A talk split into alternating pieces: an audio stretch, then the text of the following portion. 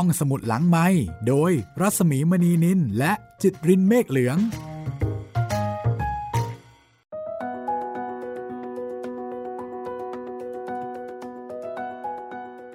สวัสดีค่ะต้อนรับคุณผู้ฟังเข้าสู่รายการห้องสมุดหลังไมค์นะคะก็กลับมาเจอเจอกับเราสองคนอีกเช่นเคยนะคะสวัสดีคุณจิตรินสวัสดีครับพี่หมีวันนี้เป็นตอนที่เท่าไหร่แล้วนะคะสิบหกแล้วเนาะตอนที่สิบหกแล้วครับตอนที่สิบหกแล้วกับแม่นางคนที่เก้าครับพี่คนที่เก้าเรามีทั้งหมดสิบสี่ สิบสี่ท่านด้วยกันนะคะ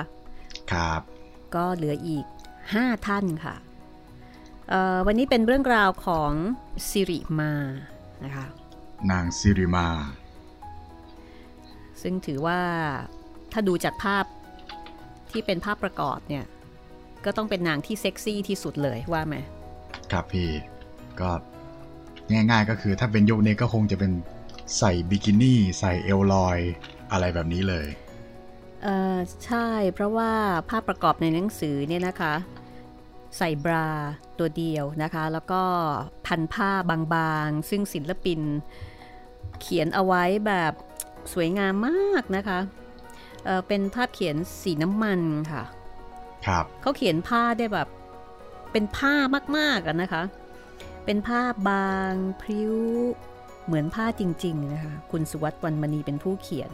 ถ้าใครอยากเห็นก็คงจะต้องไปชมในหนังสือสตรีในพุทธกาลต้นฐานแห่งความสุขที่เรียบเรียงโดยอาทิตย์ยามเช้าล่ะค่ะครับแต่วันนี้ฟังเรื่องเล่าไปก่อนนะคะอ่าแล้วก็สำหรับเรื่องของนางสิริมานี้นะคะก็ต้องบอกว่าเรื่องราวเนี่ยก็มีความแซ่บไม่แพ้กับภาพประกอบเลยทีเดียวเชียวจำได้ว่านางสิริมานี่เป็นใช้คำว่าเป็นโสเภณีเลยได้ไหมครับพี่เออคือจริงๆแล้วบริบทของสังคมในยุคนั้นเนี่ยจะใช้คำว่าโสเภณีก็อาจจะใช้ได้แต่ว่าบริบทมันไม่เหมือนกับยุคนี้เนาะโสเภณีในยุคนี้เนี่ยหมายถึงหญิงบริการทางเพศใช่ไหมครับซึ่งก็สามารถจะใช้เรียกโสเภณีหรือว่าหญิงบริการทางเพศโดยทั่วไปแต่ว่าในสมัยก่อนเหมือนกับเขามีระดับชั้นของเขาอยู่อะแล้วก็ไม่ใช่คนที่สังคมจะไปดูถูกดูแคลนอะไรเขาได้แล้วก็น่าจะมีความคล้ายประมาณเอ่อเกอิชานึกออกไหมอ๋อประมาณ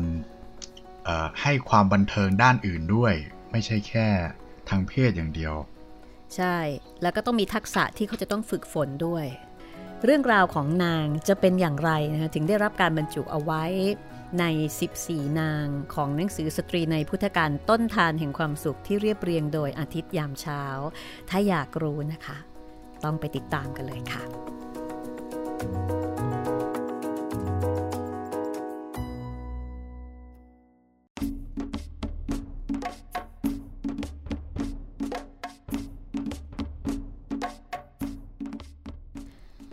ณ กรุงราชคฤห์แคว้นมคธมีหญิงหนึ่งงดงามหนักหนาทั้งหน้าตาสวยทรงและการตกแต่งร่างกายนางนุ่งห่มประดับประดาด้วยรัตนะอันมีค่าและอาภรณ์ราคาแพงกิริยาวาจาการเยื้องย่างล้วนเป็นไปเพื่อสั่นไหวหัวใจของบุรุษเพศทั้งสิ้นยามที่นางขับร้องร่ายรำสรีระจะไหวระรัวไปตามเสียงดนตรีอันเร้าใจสะกดให้สายตาทุกคู่ที่เฝ้าชมจับจ้องอยู่ที่เรือนร่างของนางราวกับจะลืมหายใจนางคือสิริมาหญิงคณิกาประจำนครราชคฤห์ในการก่อนบ้านเมืองแห่งนี้หญิงคณิกาชั้นเลิศจะได้รับการแต่งตั้งจากพระราชาผ่านการคัดกรองอย่างถ้วนทีทั้งรูปร่างหน้าตาและสติปัญญาเพื่อที่จะถูกเคี่ยวกรำฝึกปรือเรียนรู้ทุกอย่างเกี่ยวกับศิลปะในชีวิตและวิชาชีพนางจึงไม่ใช่พวกต่ำต้อยด้อยค่าหากมีศักดิ์ศรีรวมทั้งมีทรัพย์สมบัติมหาศาลอย่างที่สาวในวงสังคมชั้นสูงมีกันพวกนางเฉลียวฉลาดเต็มไปด้วยไหวพริบปฏิภาณมีความรู้มีข้อมูล มีอิทธิพลทางใจอย่างสูงกับผู้ที่มาใกล้ชิดเพื่อรับความอภิรมย์จากนางลูกค้าของนางก็ล้วนแล้วแต่เป็นผู้สูงศักดิ์เป็นผู้มีเงินตั้งแต่พระราชามหากษัตริย์เจ้าชายเศรษฐีคฤหบดีที่ร่ำรวยจริงๆเท่านั้นค่าตัวของนางสิริมาเมื่อ สองพัน กว่าปีที่ผ่านมาตกวันละ หนึ่งพัน กหาปณะก็ย้ำคำว่ากหาปณะอีกทีนะคะกหาปณะเป็นค่าเงินในสมัยพุทธกาลหนึ่งกหาปณะเท่ากับสี่บาทแต่เป็นคนละอย่างกับเงินบาทไทยในปัจจุบัน เอ่อ เทียบง่ายๆตามมาตราสมัยก่อนหนึ่งกหาปณะเท่ากับน้ำหนักทองคำแปดสิบเมล็ดข้าวเปลือกค่ะหนึ่งกหาปณะนะคะน้ำหนักทองคำแปดสิบเมล็ดข้าวเปลือกเพราะฉะนั้นเท่ากับราคาค่าตัวของนางสิริมาต่อหนึ่งวันคนที่จะไปร่วมอภิรมกับนางจะต้องจ่ายทองคำซึ่งมีน้ำหนักเท่ากับเมล็ดข้าวเปลือก แปดพัน เมล็ดนะคะน้ำหนักทองคำ แปดพัน เอ่อขออภัย แปดพัน น้อยไปค่ะน้ำหนักทองคำ แปดหมื่น เมล็ดข้าวเปลือกนะคะนี่คือค่าตัวสำหรับหนึ่งวันเท่านั้นค่ะ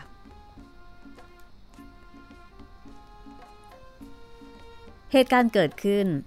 เมื่อวันหนึ่งสิริมาถูกว่าจ้างด้วยเงินมากถึง หนึ่งหมื่นห้าพัน กหาปณะเพื่อให้เดินทางมาพำนักอยู่กับบุตรชายของสุมาณะเศรษฐี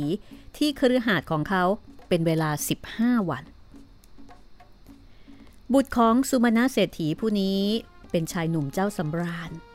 ไม่สนใจในการกุศลทั้งปวงอันเกี่ยวกับพระพุทธศาสนาไม่สนใจการถือศีลทำทานหรือฟังธรรมซึ่งตรงกันข้ามอย่างสิ้นเชิงกับอุตรา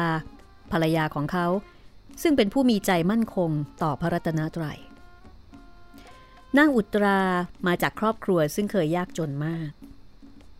ตอนนั้นปุณณะพ่อของนางเป็นคนงานรับจ้างของสุมาณะเศรษฐีในกรุงราชคฤห์วันหนึ่งมีงานนักขัตฤกษ์คนงานหยุดงานกันหมดแต่เพื่อครอบครัวจะได้มีกินในวันนั้นปุณณะต้องขอรับโคจากท่านเศรษฐีไปไถนาแล้วก็ในวันเดียวกันนั้นพระสารีบุตรเพิ่งออกจากการเข้านิโรธสมาบัติเจ็ดวันท่านจงใจเดินมาในทางที่ปุณณะกำลังไถนาอยู่เพื่อตั้งใจจะโปรดเขาโดยเฉพาะชายผู้นี้ถึงแม้ว่าจะเป็นคนยากจนแต่ปุณณะเป็นคนที่มีสัมมาทิฏฐิเมื่อเหลือบเห็นพระเถระยืนถือบาทสงบนิ่งอยู่ที่พุ่มไม้เขารีบวางคันไถก้มกราบแล้วกุลีกุจอรับบาทแล้วก็ผ้ากรองน้ำมาขณะนั้นเขาไม่มีอาหารอะไรที่จะใส่บาตรท่านเลยอย่าว่าแต่อาหารที่จะใส่บาตรอาหารที่จะกินก็ยังไม่มีเขาเองก็กำลังรู้สึกหิวเช่นกันเมื่อกรองน้ำถวายท่านแล้วปุณณะก็ขอให้ท่านรอสักครู่เพื่อที่เขาจะได้ทำไม้สีฟันถวายให้ท่านเป็นกัปปิยพันธ์กัปปิยพันธ์คือของที่สมควรแก่ภิกษุบริโภคใช้สอยนะคะคือเหมือนกับว่าไม่มีอาหารจะถวายแต่ก็พยายามจะหาของจำเป็นของที่เป็นประโยชน์ต่อพระมาถวายถวายแค่ไม้สีฟันก็ยังดีเมื่อได้เวลาอันควรแล้วพระสารีบุตรก็ให้พรปุณณะแล้วก็เดินจากไปข้างฝ่ายภรรยาของปุณณะซึ่งตอนนั้นกำลังรีบนำอาหารที่หุงหาง่ายๆไปให้สามีอาหารวันนั้นจริงๆก็มีเพียงแค่ผักต้มในระหว่างทางนางมองเห็นพระสารีบุตรเดินมาแต่ไกลเมื่อกำลังจะเดินสวนกันนางรีบก้มลงกราบที่พื้นแล้วก็แสดงความประสงค์จะใส่บาตรด้วยใจปิติในขณะที่นางใส่บาตรคือใส่ลงไปได้แค่ครึ่งหนึ่งพระสารีบุตรทำท่าจะปิดบาตรด้วยรู้ว่ามีใครคอยอาหารอยู่คือพอใส่ไปได้ครึ่งหนึ่งเหมือนกับพระสารีบุตรก็จะไม่รับอาหารต่อเพราะรู้ว่าสามีของนางกำลังรออาหารจากนางเช่นกัน แต่ภรรยาของปุณณะมีศรัทธาเต็มเปี่ยมเมื่อเห็นพระสารีบุตรทำท่าเช่นนั้นก็เลยกล่าวว่าข้าแต่พระคุณเจ้าผู้เจริญอาหารนี้มีปริมาณสำหรับหนึ่งท่านเท่านั้นดิฉันไม่อาจจะแบ่งเป็นสองได้ท่านมิต้องสงเคราะห์ผู้ยากของท่านในโลกนี้ดอกเจ้าค่ะขอท่านได้โปรดสงเคราะห์เราในโลกหน้าเถิดดิฉันปรารถนาที่จะถวายโดยไม่ให้เหลือเศษเลยจากนั้นนางยกมือขึ้นจบทานตั้งจิตอธิษฐานแล้วก็เปล่งวาจาว่าขอดิฉันพึงเป็นผู้มีส่วนแห่งธรรมที่พระผู้เป็นเจ้าได้เห็นแล้วด้วยเถิดพระสารีบุตรเถระก็กล่าวว่าจงสำเร็จตามนั้นถึงตอนนี้ทุกอย่างได้เป็นไปตามที่พระสารีบุตรตั้งใจจะมาโปรดปุณณะแล้วภรรยาของปุณณะรีบย้อนกลับไปยังที่พักแล้วก็ไปหาอาหารมาใหม่ออกหาผักหญ้ามาปรุงอาหารให้สามีรู้ว่าสามีคงกำลังหิวมากในขณะที่ปุณณะก็หมดเปรี้ยวหมดแรงเขาหย่อนตัวพิงหลังกับต้นไม้แล้วก็นึกสงสัยว่าทำไมวันนี้ภรรยาถึงมาช้านักสักพักใหญ่ๆนางมองเห็นสามีจากด้านหลังก็รีบตะโกนบอกพี่คงหิวมากฉันมาช้าเพราะเอาอาหารของพี่ถวายแด่พระเถระทั้งหมดแล้วก็รีบกลับไปทำมาใหม่เสียเวลาไปหน่อยจ้ะขอพี่จงอนุโมทนาบุญกับฉันด้วยนะจ๊ะทั้งๆ ท, ที่หิวจวนจะเป็นลมแต่ได้ยินดังนั้นปุณณะกลับไม่มีใจโมโหกลับมีใจเต็มตื้นภรรยาได้ทำในสิ่งที่เขาปรารถนาแล้วเพราะว่าเขาเองตั้งใจจะถวายอาหารแต่เขาไม่มีอาหารภรรยาคิดตรงกันถวายอาหารในส่วนของเขาวันนั้นหลังจากกินอาหารแล้วทั้งคู่ต่างหลับไปด้วยความอ่อนเพลียเมื่อตื่นขึ้นอีกครั้งสองสามีภรรยามองผืนนาด้วยความพิศวงเพราะว่าดินที่ปุณณะลงแรงพลิกไถยามนี้สะท้อนแสงแดดระยิบระยับอารามเรืองรองราวกับโปรยด้วยก้อนทองคำปุณณะรู้สึกงุนงงเขาลุกขึ้นเดินไปหยิบมาดูแล้วก็งงงันหนักยิ่งกว่าเก่าคิดว่าตัวเองตาลายจึงก้มลงเอาก้อนที่ถือในมือฟาดไปกับงอนไถแต่ถึงอย่างนั้นมันก็ยังคงปรากฏเป็นก้อนทองคำเหมือนเดิมปุณณะตกใจร้องเรียกให้ภรรยามาช่วยดูภรรยาก็ยืนยันว่าเป็นทองเช่นเดียวกันสองสามีภรรยาตื่นเต้นดีใจหยิบทองมาชื่นชมรูปคลำแล้วก็อดฝันถึงอนาคตที่สดใสด้วยกันไม่ได้แต่ด้วยธรรมชาติของจิตที่มีความซื่อตรงปุณณะเก็บทองมาวางจนเต็มถาดข้าวหาผ้าคลุมจนมิดชิดให้ภรรยาเฝ้าผืนนาไว้ส่วนตัวเขารีบเดินทางไปเข้าเฝ้าพระราชาข้าแต่เทวราชาดินที่ข้าพระองค์ไถแล้วในวันนี้เต็มไปด้วยทองคำขอพระองค์ทรงส่งราชบุรุษไปขนมาไว้ในคลังหลวงเถิดพระเจ้าค่ะพระราชาตรัสถามเหตุการณ์ทั้งหมดด้วยความละเอียดรอบคอบและทรงพระปรีชาจากนั้นพระราชาก็ตรัสกับปุณณะว่าพ่อผู้เจริญ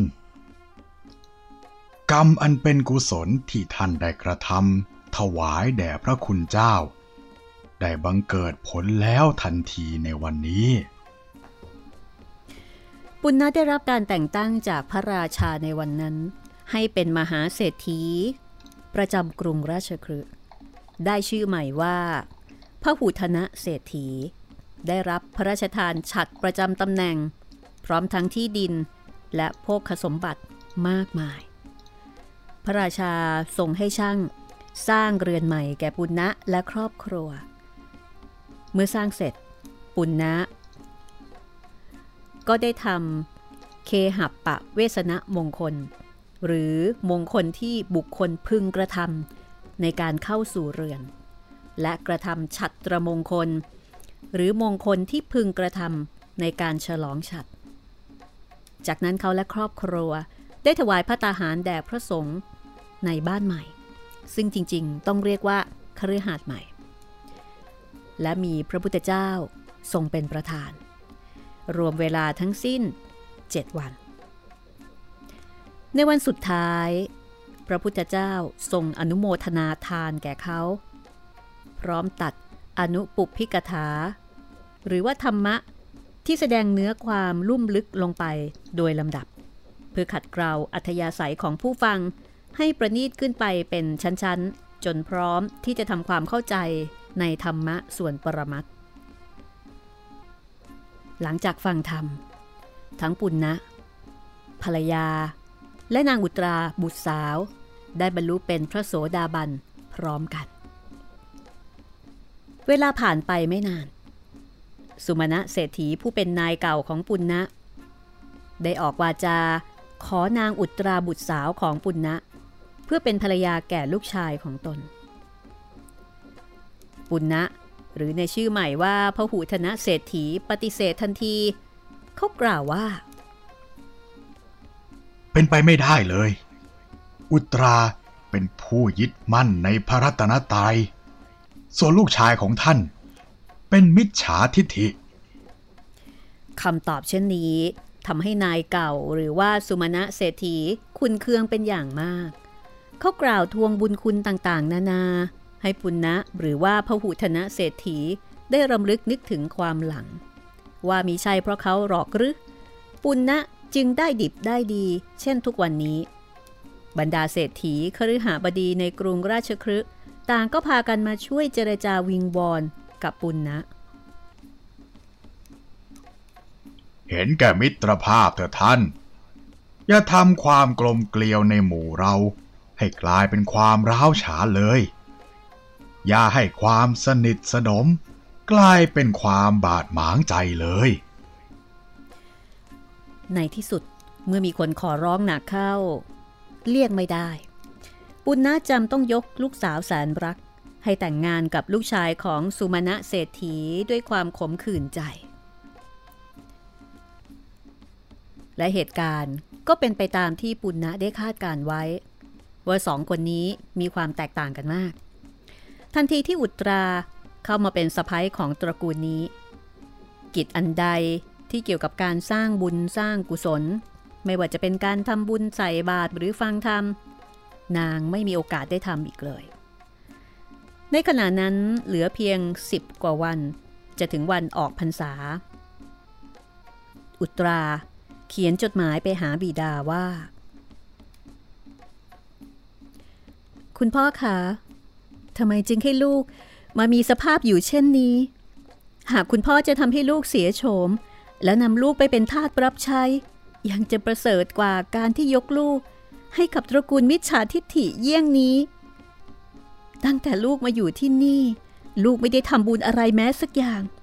กระทั่งจะได้พบได้เห็นพระภิกษุเพื่อความปิติเย็นใจก็ไม่มีเลยปุณณะได้อ่านจดหมายรู้สึกสงสารลูกสาวปุณณะได้อ่านจดหมายก็รู้สึกสงสารลูกสาวจับหัวใจเฮ้ยเป็นความผิดของข้าแท้ๆทำให้ลูกต้องมาทนทุกข์ทรมานเช่นนี้เหลืออีกสิบกว่าวันจะถึงวันออกพรรษาข้าต้องทำอะไรสักอย่างเพื่อเป็นการผ่อนเบาความผิดพลาดของข้าเองแล้วก็เป็นการปลดเปลื้องความทุกข์ให้กับลูกบ้างและแล้วความคิดประการหนึ่งก็ผุดขึ้นในใจของเขาสิบกว่าวันที่เหลือลูกสาวของเขาจะต้องได้เวลาในช่วงนั้นเพื่อทำบุญกุศลตามต้องการปุณณเศรษฐีส่งเงินมาให้อุตราลูกสาวเป็นจำนวนถึง หนึ่งหมื่นห้าพัน กหาปณะพร้อมคำแนะนำเกี่ยวกับนางสิริมา วันที่นางสิริมาปรากฏกายอุตรารีบลุกขึ้นไปต้อนรับหญิงทั้งสองพบกันเป็นครั้งแรกมีความแตกต่างให้เห็นอย่างสุดขั้วสิริมาเฉิดฉายจัดจ้าร้อนแรงราวกับเปลวเพลิงในขณะที่อุตรางามสงบสุภาพนุ่มนวลดังสายลมแผ่วที่พัดผ่านผิวกายสิริมามองผู้ออกมาต้อนรับอย่างผิวเผินไม่มีความจำเป็นอะไรต้องใส่ใจฝ่ายอุตรานั้นแม้จะเป็นหญิงด้วยกันแต่ก็ยังอดตะลึงในความงามอันพิราศพิไลภายใต้อาภรณ์ที่มีลักษณะเฉพาะของอีกฝ่ายไม่ได้มันทั้งดูเปิดเผยและปกปิดประดับประดาแพรวพราวไปทั่วตัวด้วยทองและอัญมณีอันเหลือค่าผู้เป็นเจ้าของเรือนก็กล่าววาจาทักทายรู้สึกชื่นชมปราบปลื้มอย่างจริงใจตั้งแต่เส้นผมจรดปลายเท้าเชื้อเชิญนางสิริมาให้เข้าพบชายผู้เป็นสามีนางเอ่ยเรียกเขาตามความเคยชินเดิมสมัยที่พ่อของนางเคยเป็นลูกจ้างนายคะเพื่อนหญิงของดิฉันผู้นี้จะอยู่เพื่อรับใช้นายตลอดระยะเวลาครึ่งเดือนส่วนดิฉันจะใคร่ขอถวายทานและฟังธรรมตลอดช่วงเวลานี้เช่นกันบุตรชายของเศรษฐีสามีของนางอุตราตอนนั้นไม่ค่อยเข้าใจอะไรนักว่านางอุตราผู้เป็นภรรยามีเหตุผลอะไรถึงได้พาผู้หญิงที่จะให้มาอยู่กับเขาแทนที่นางเช่นนี้แต่หากทันทีที่สายตาของเขากระทบกับใบหน้าและเรือนร่างของอาคันตุกะผู้น่าพิศวงความงามอันยั่วยวนได้เขย่าหัวใจของเขาให้เต้นแรงเขาตกอยู่ในความเสน่หาอย่างง่ายดายกล่าวตอบผู้พูดไปเพียงเบาๆว่าดี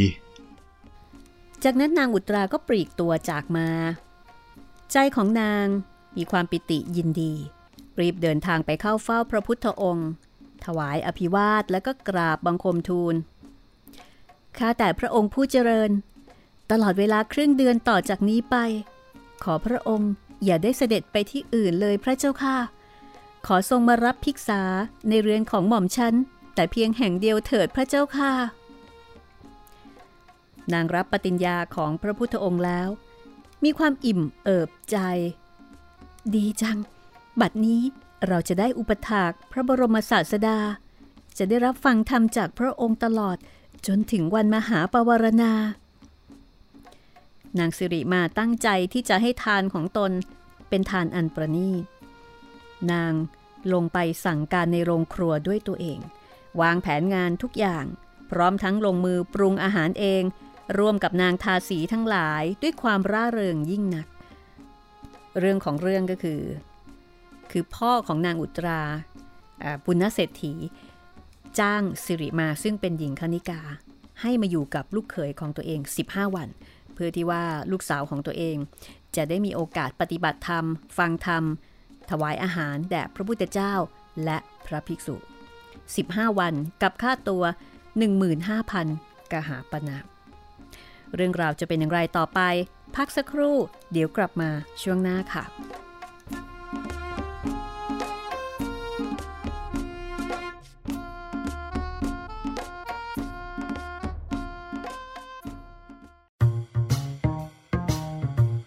ห้องสมุดหลังไมค์โดยรัศมีมณีนินและจิตรินเมฆเหลือง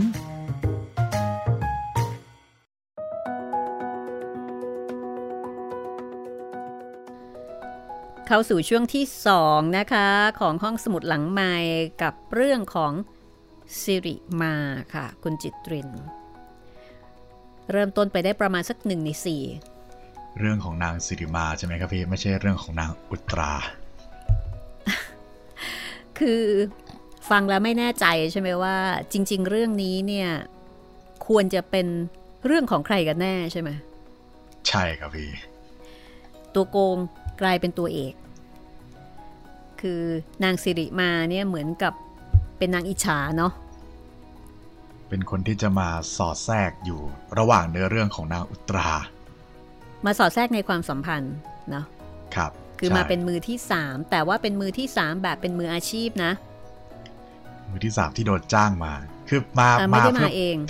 มาเพื่อการนี้อยู่แล้วใช่คือเป็นภารกิจแล้วก็เป็นจ็อบของนางอะค่ะถ้าพูดง่ายๆนางมารับจ็อบนะคะแล้วก็เป็นจ็อบที่เงินดีมากๆค่ะ หนึ่งหมื่นห้าพัน กหาปณะสิบห้าวันเพราะว่าวันหนึ่งเนี่ยค่าตัว หนึ่งพัน กหาปณะใช่ไหมก็คูณไปใช่ครับอันนี้พ่อยอมจ่ายนะคะเพื่อที่จะลบความผิดที่ตัวเองยกลูกสาวให้กับชายหนุ่มเจ้าสำราญแล้วก็ทำให้ลูกสาวเนี่ยไม่มีโอกาสได้ทำในสิ่งที่นางมีความสุขที่จะทำนั่นก็คือทำบุญทำทานฟังธรรมคือเป็นมนุษย์คนละแบบกันแล้วก็น่าแปลกนะคะในขณะที่นางอุตราเนี่ยก็ไม่หึงหวงเลยเลยใช่ใช่ถ้าคิดในแง่มุมของคนปกติธรรมดาเราก็อาจจะรู้สึกว่าแปลกเนาะแต่ว่าอย่าลืมนะว่านางอุตรากับปุณณเศรษฐีผู้เป็นพ่อแล้วก็รวมไปถึงแม่ของนางอุตราเนี่ยครอบครัวนี้ทั้งสามคนเนี่ยบรรลุพระโสดาบันก็คือบรรลุพระอริยบุคคลขั้นต้นเพราะฉะนั้นเนี่ยก็จะมีความคิดอะไรที่ที่เหมือนกันแล้วก็แตกต่างไปจากคนปกติธรรมดาก็คือไม่หึงไม่หวงแล้วอุ๊ยดีจังเลยเอาสามีของฉันไปเลยครึ่งเดือนเนี่ยเอาไปดูแลให้ฉันจะได้ไปทำบุญทำบุญอะไรอย่างงี้ใช่ทำบุญให้สบายใจนะคะครับสามีจะเสียเซลล์มากเลยนะคะแบบนี้แต่ว่าจะเป็นอย่างนั้นหรือเปล่านะคะรู้สึกว่าตอนนี้สามีไม่เสียเซลล์ค่ะสามีมีความสุขค่ะเพราะว่านางสิริมานี่สวยเหลือเกินเซ็กซี่มากด้วยเดี๋ยวลองไปติดตามกันต่อนะคะว่าความสัมพันธ์ของนางอุตรากับสามีต่อจากนี้เนี่ยจะเป็นยังไงเนาะความสัมพันธ์ที่อยู่บนพื้นฐานของการจ้างวานน่ะมันจะสามารถควบคุมได้หรือเปล่าเอาละไปฟังกันต่อเลยค่ะ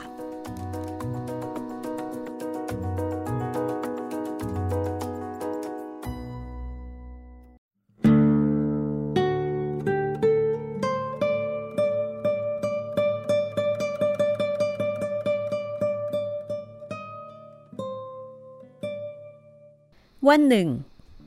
สามีของนางอุตรายืนอยู่บนเรือนมองจากหน้าต่างลงมายังโรงครัวเห็นนางอุตราผู้เป็นภรรยาอยู่ในสภาพที่เนื้อตัวขมุกขมอมเต็มไปด้วยเหงื่อหน้าตามอมแมมเปื้อนทานและขี้เถ้าเที่ยวจัดโน่นทำนี่ก็คือกำลังทำงานบงการบ่าวไพร่บริวารแล้วก็ลงมือทำเองด้วยเพื่อที่จะจัดเตรียมอาหารถวายพระพุทธเจ้าแล้วก็พระสาวกนะคะสามีของนางอุตรานั้นไม่เข้าใจในความสุขแบบนี้เขาหัวเราะออกมาดังๆแล้วก็คิดดูถูกภรรยาในใจโถเอ้ยนางอันธพาลแทนที่จะแสวงหาความสุขกับทรัพย์สมบัติเงินทองกลับวิจิตรยินดีว่าตัวเองอุปถากสมณะล้นช่างโง่ซะจริง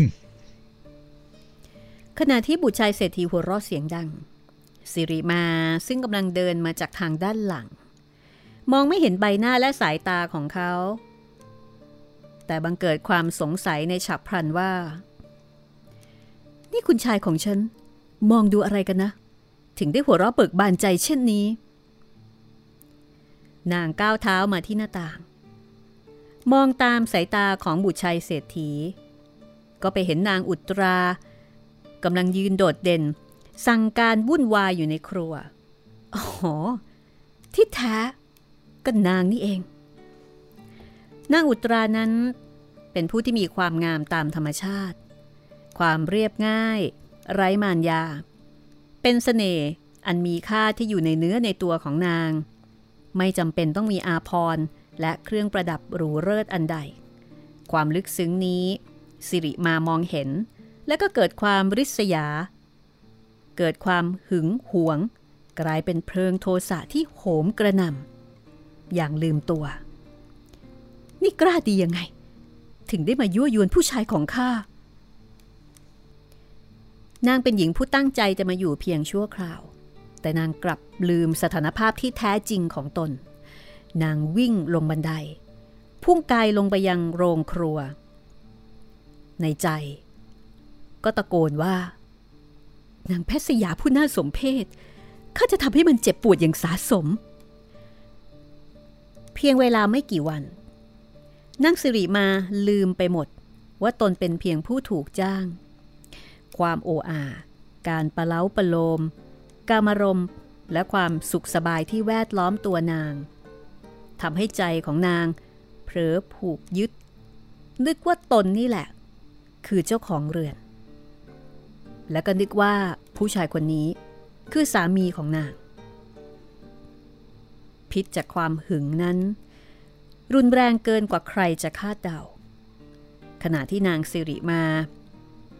มองไม่เห็นความหึงที่กำลังเข้าครอบง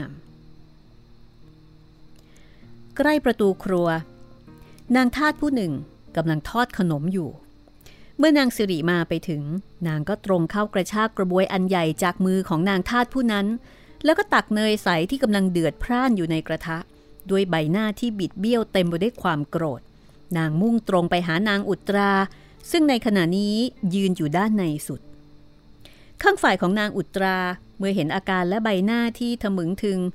ขณะที่นางสิริมาเดินตรงมายังตนเช่นนั้นนางก็เดาได้ทันทีว่าจะเกิดอะไรขึ้นแต่นางอุตรานั้นเป็นผู้ที่พ้นไปจากความเป็นปุถุชนแล้วนางได้ยกจิตสำรวมใจให้เป็นหนึ่งแล้วอธิษฐานแผ่เมตตาด้วยจิตสำนึกว่าหญิงผู้นี้คือผู้ที่มีบุญคุณต่อตนเองยิ่งนักเพราะอาศัยนางเราจึงได้ถวายทานแล้วก็ฟังธรรมจากนั้นเพียงเสี้ยวนาทีนางอุตราได้สำรวมจิตเป็นสมาธิแล้วเข้าฌานใบหน้าของนางสิริมาแดงก่ำด้วยความโกรธแค้นสุดขีดนางทะลันเข้าถึงตัวของนางอุตรายกกระบวยในมือราดเนยใสที่เดือดจัดลงไปบนศีรษะของหญิงที่ไม่เคยทำร้ายนางเลยทันใดนั้นเกิดเป็นอัศจรรย์เนยที่ร้อนเดือดพร่านกลับกลายเป็นเพียงน้ำฝนอันฉ่ำเย็นที่ราดรดประพรมลงมาเมื่อหายจากการตกตะลึงบรรดานางทาสบริวารของนางอุตราต่างพากันลุกฮือขึ้นมาจากทุกส่วนของโรงครัวท้าโถมเข้าใส่นางสิริมาอย่างไม่ยัง้งบ้างใช้มือบ้างใช้เท้าทุบถีบจิกท้องจนนางสิริมาล้มลงกับพื้นแต่บรรดานางทาสเหล่านั้นก็ยังไม่หยุดรุมกันขึ้นคร่อมตบตีเป็นอุตลุดไม่ว่าอุตราผู้เป็นนายจะร้องห้ามปรามเพียงใดก็หามีใครฟังไม่คนที่คร่อมอยู่ตบตีนางป๋าก็บอกว่านางสารเลวทำไมแกเอาเนยที่เดือดพร่านมาราดแม่เจ้าเรือนของพวกเราในขณะที่นางอุตรายึดมือนางทาสแล้วก็กล่าวห้ามปรามนี่หยุดเดี๋ยวนี้นะเจ้าจะทำกรรมหนักหนาขนาดนี้ไปเพื่ออะไรจากนั้นเมื่อแยกตัวสิริมาออกมาจากการรุมทำร้ายของนางทาสีหรือว่านางทาสได้แล้วนางอุตราก็พานางสิริมาไปเช็ดตัวด้วยน้ำอุ่นทำความสะอาดแผลค่อยๆเอาน้ำมันมาทาให้สภาพของนางสิริมาทำให้นางอุตรารู้สึกสงสารจนน้ำตาคลอนางทั้งกอดแล้วก็กล่าววาจาปลอบขวัญแล้วก็ขอโทษขอโพยแทนเหล่านางทาสที่รุมทำร้ายนางในขณะนั้นนางสิริมารู้สึกอับอายมากนางรู้แล้วว่านางเป็นเพียงหญิงภายนอกและที่นี่ใครคือแม่เจ้าเรือนที่แท้จริงทำไมเราถึงโง่เช่นนี้เพียงแค่การหัวเราะของผู้ชายคนหนึ่งก็ทำให้เราถึงกับขาดสติกระทำกรรมที่หนักหนาเหลือเกินนางอุตรานี้นอกจากจะไม่สั่งทาสให้ทำร้ายเราแล้วยังกลับร้องห้ามเมื่อเราถูกทำร้ายแล้วก็ยังยอมลดตัวลงมาพยาบาลเราอีกส่วนผู้ชายคนนั้นตอนนี้ไม่รู้ว่าไปอยู่ที่ไหน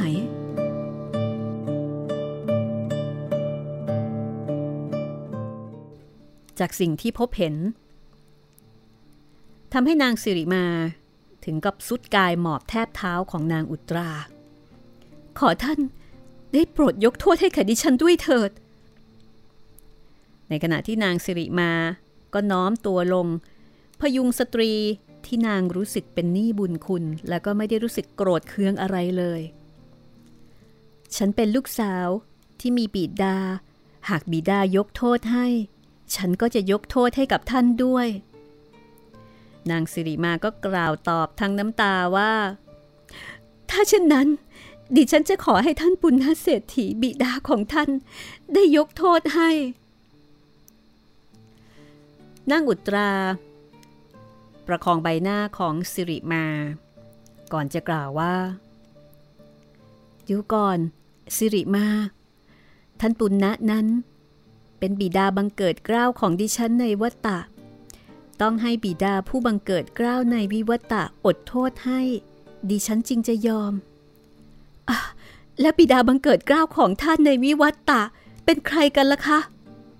คือองค์พระสัมมาสัมพุทธเจ้าแต่ว่าดิฉันไม่รู้จักแล้วก็ไม่คุ้นเคยกับพระองค์เลยอย่ากังวลไปเลยสิริมาพรุ่งนี้องค์พระศาสดาจะเสด็จมาที่นี่พร้อมด้วยพระภิกษุสงฆ์เธอจงนำของสักการะตามแต่จะหาได้มาที่นี่แล้วก็กราบขอให้พระองค์อดโทษเถิดที่ผ่านมานั้นแม้ว่านางสิริมาจะรู้ว่าตนเป็นคนที่มีชื่อเสียงโด่งดังมีความงามเป็นที่เลื่องลือกล่าวขานแต่ว่าเมื่ออยู่ตามลำพังเพียงคนเดียวแล้วหัวจิตหัวใจของนางกลับมีแต่ความแห้งแล้งเบาโหวงรู้สึกเหมือนอยากจะหลบเข้าไปซุกอยู่ในหลืบในซอกมืดอัปยศอดสูกับชีวิตและการงานที่ตัวเองกระทำไม่มีสิ่งยึดเหนี่ยวใดๆเพื่อความสงบสุขของจิตใจเลยมีแต่ความเศร้าความหวาดระแวงเต็มไปด้วยความปรารถนาที่จะให้ใครสักคนรักนางอย่างจริงใจมนุษย์ทุกคนมีสัญชาตญาณเฉพาะตนสิริมาก็เช่นกันในครั้งนี้นางรับรู้ได้อย่างชัดเจนว่ากำลังจะมีสิ่งใหม่ๆเกิดขึ้นและก็แน่ใจว่าสิ่งนั้นจะต้องเป็นเรื่องดีงามอย่างที่นางไม่เคยประสบมาก่อนเลยในชีวิตหญิงผู้ที่มีร่างกายบอบช้ำกลับมีเรี่ยวแรงขึ้นอย่างประหลาดนางกล่าวคำอำลาต่ออุตราแล้วก็โอบกอดนางผู้เป็นเสมือนนางฟ้าเดินดินที่จับต้องได้จากนั้นก็รีบเดินกลับไปยังเรือนของตนสั่งสาวใช้ทั้งหลายให้เตรียมเครื่องสักการะอย่างดีที่สุดประณีตที่สุดนางถึงกับลงมือจัดข้าวของเหล่านั้นด้วยตนเองจนดึกดื่น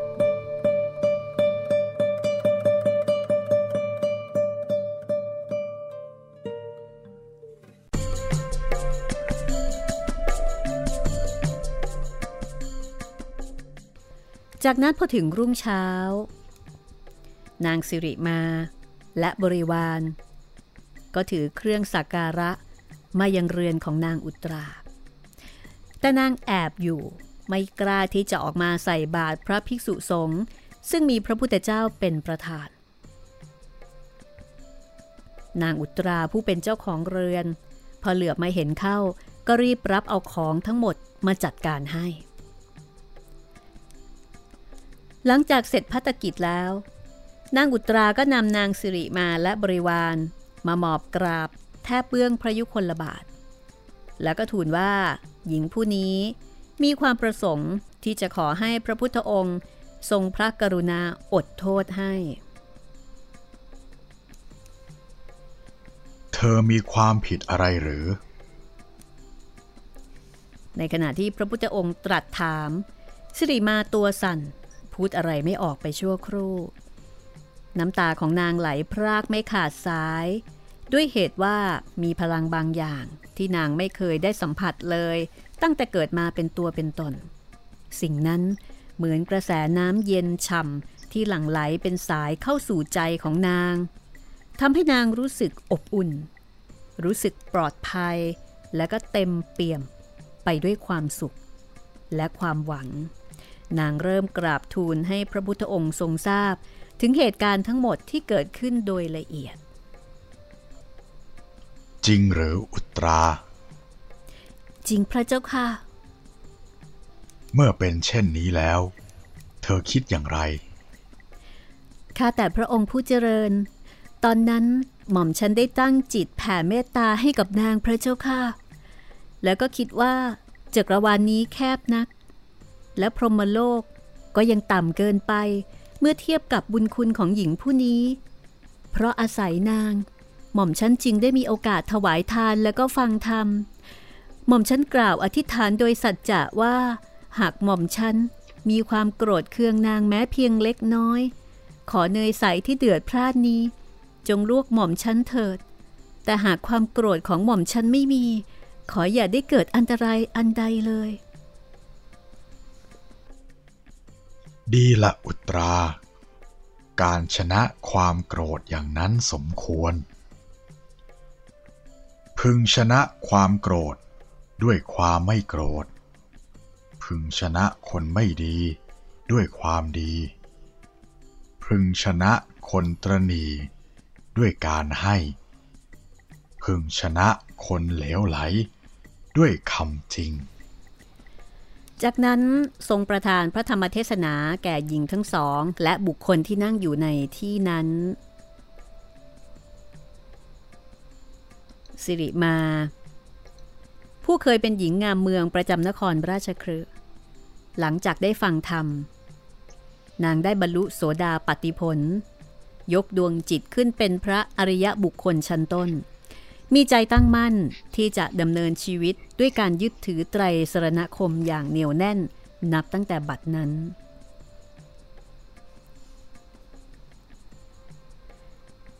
หลังจากนั้นก็เกิดการเปลี่ยนแปลงครั้งใหญ่ในกรุงราชคฤห์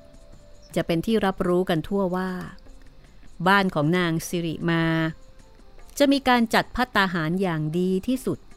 เพื่อถวายแด่พระภิกษุสงฆ์จำนวนแปดรูปทุกๆวันไม่เคยขาดภิกษุรูปหนึ่งเมื่อฉันภัตตาหารในเรือนของนางเรียบร้อยแล้วก็จะเดินทางต่อไปยังวัดซึ่งอยู่ไกลจากบ้านนางสิริมาไปสามโยชน์ท่านรับภิกษาที่ไหนมาที่เรือนของนางสิริมาของที่นางทำถวายเป็นอย่างไร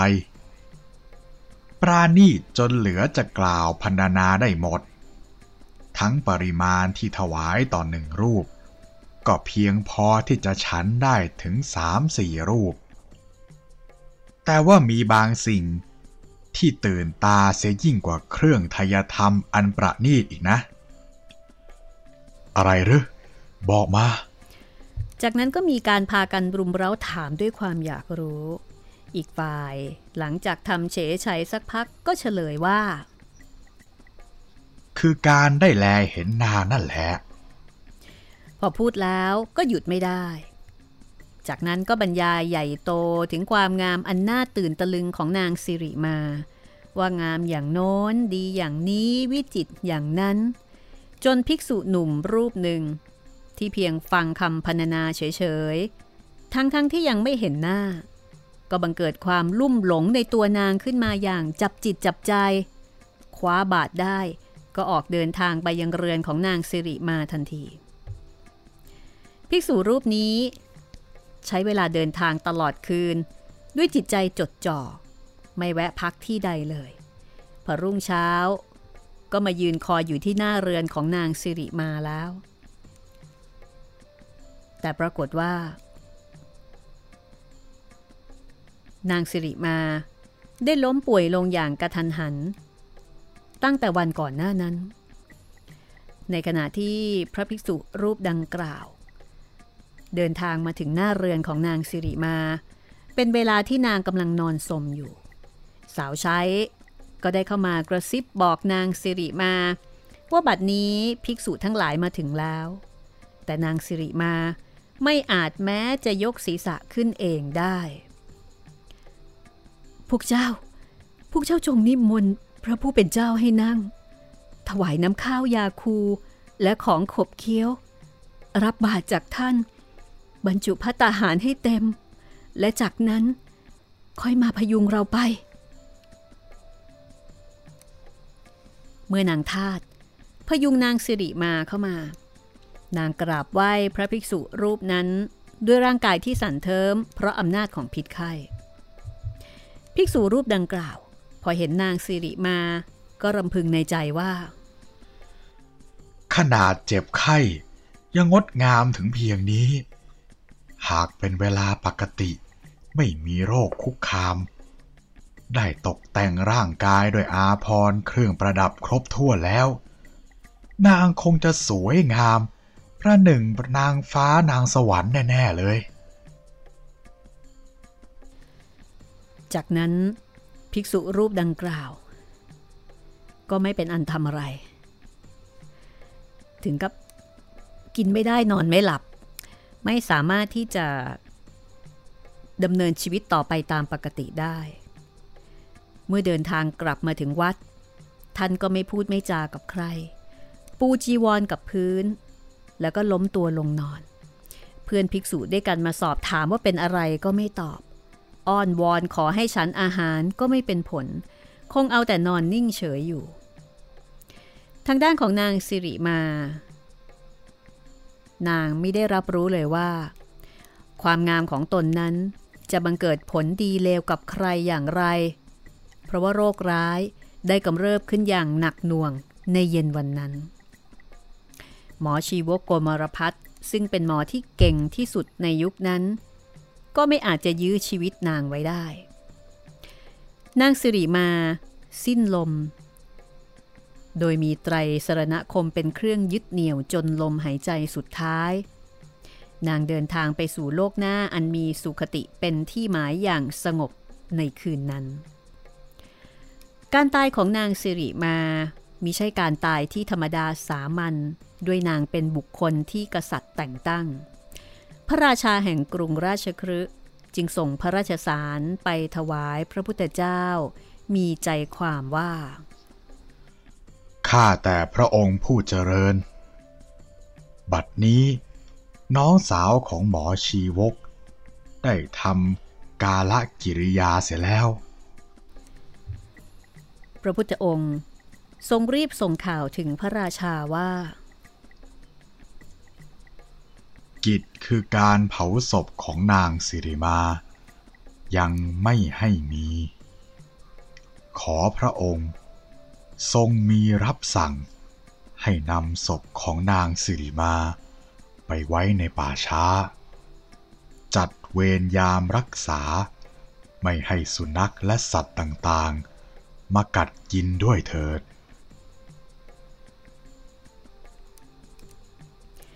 พระราชาก็ทรงทำตามรับสั่งของพระพุทธองค์เวลาผ่านไปโดยลำดับพอถึงวันที่สี่สภาพศพของนางสิริมาก็ขึ้นอืดพองโต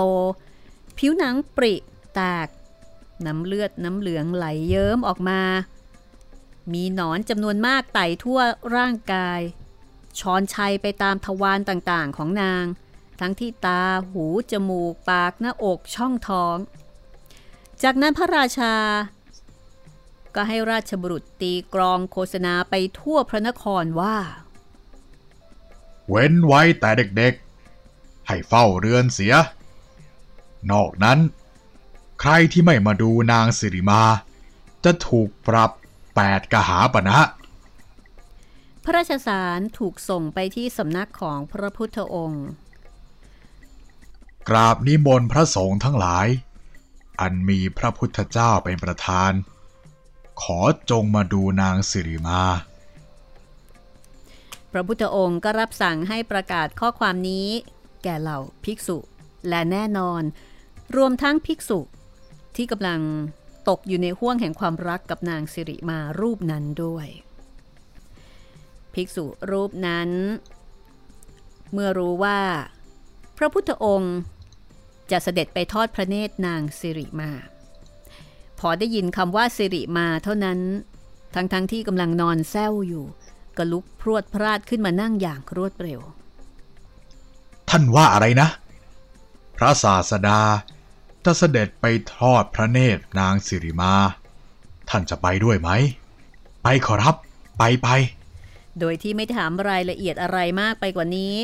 ท่านตรงไปหยิบบาตรเทอาหารที่บูดเน่าทิ้งล้างทำความสะอาดอย่างลวกๆแล้วก็รีบห่มจีวร ออกเดินทางไปพร้อมกับเพื่อนภิกษุของท่าน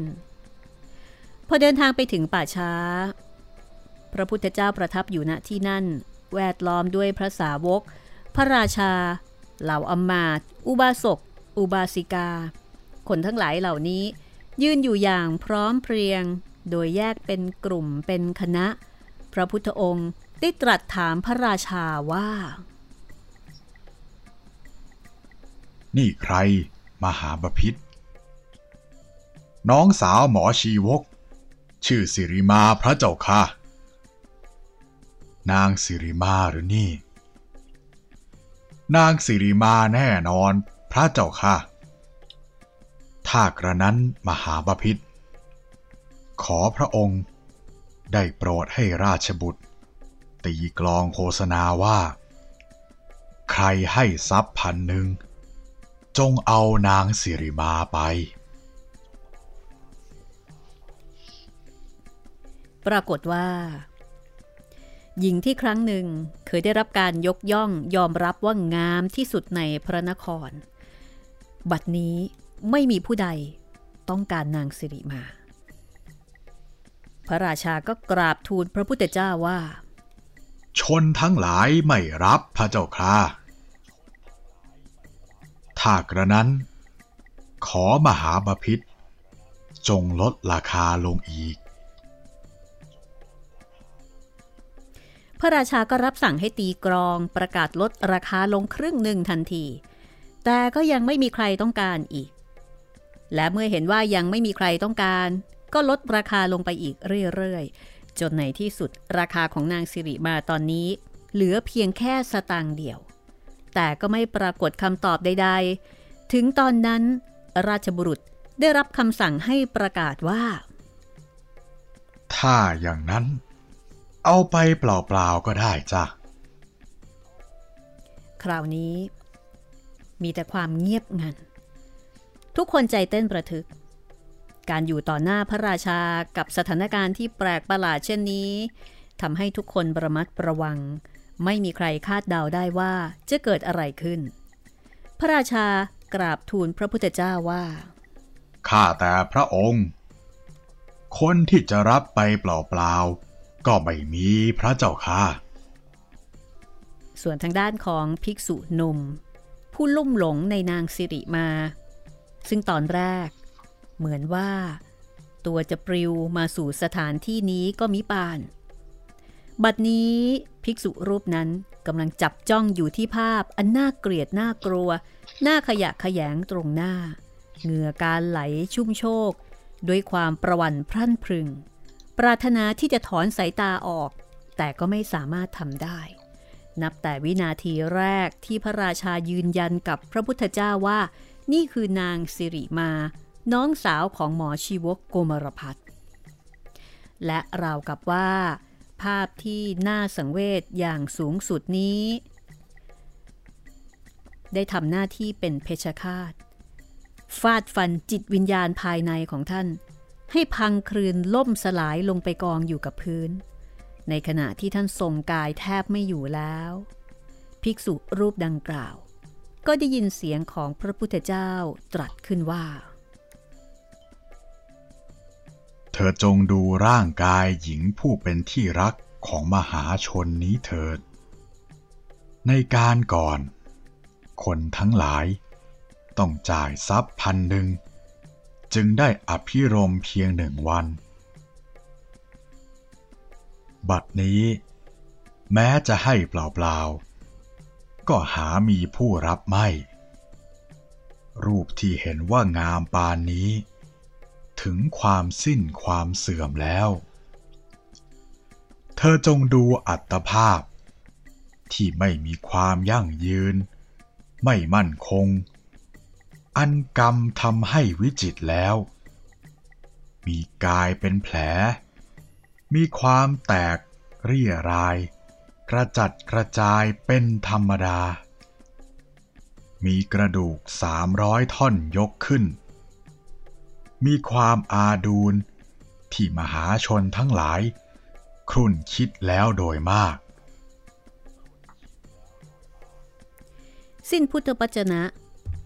จิตวิญญาณของพระภิกษุหนุ่มรูปดังกล่าวก็เหมือนกับโผล่พ้นจากความดำมืดขึ้นรับแสงตะวันที่ฉาดฉายท่านน้อมกายก้มลงกราบแทบพระบาทพระพุทธเจ้าสำนึกในพระมหากรุณาธิคุณเป็นล้นพ้นและบัดนี้ท่านได้ตั้งอยู่ในโสดาปัตติผลแล้วและนี่เป็นครั้งแรกที่เรือนร่างของนางสิริมาได้ยังประโยชน์ให้เกิดแก่ดวงจิตของเพื่อนร่วมทุกข์อย่างแท้จริง